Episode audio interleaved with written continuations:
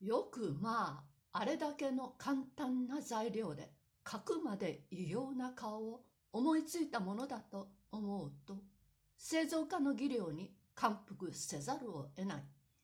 よほど独創的な想像力がないと、こんな変化はできんのである。一台の画工が勢力を消耗して変化を求めた顔でも、十二三種以外に出ることができんのをもって押せば、人間の製造を一手で請け負った神の手際は格別なものだと簡単せざるを得ない。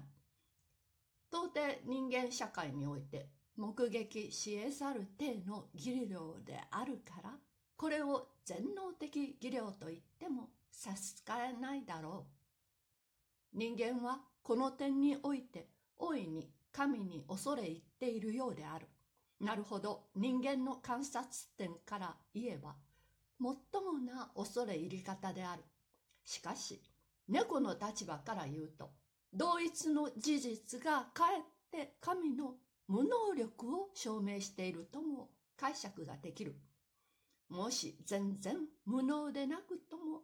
人間以上の能力は決してないものであると断定ができるだろうと思う。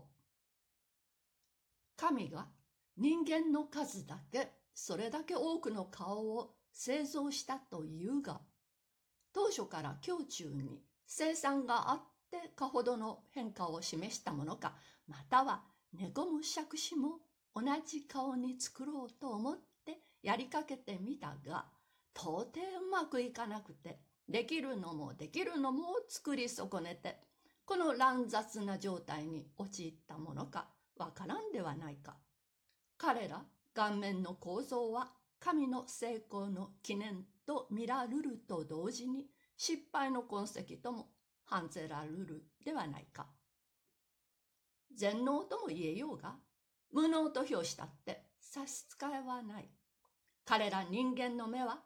平面の上に二つ並んでいるので、左右を一時に見ることができんから、事物の反面だけしか視線内に入らんのは気の毒な次第である。立場を変えてみれば、このくらい単純な事実は彼らの社会に日夜簡単なく起こりつつあるのだが、本人のぼせ上がって神に飲まれているから悟りようがない。政策の上に変化を表すのが困難であるならば、その上に鉄頭鉄尾の模倣を示すのも同様に困難である。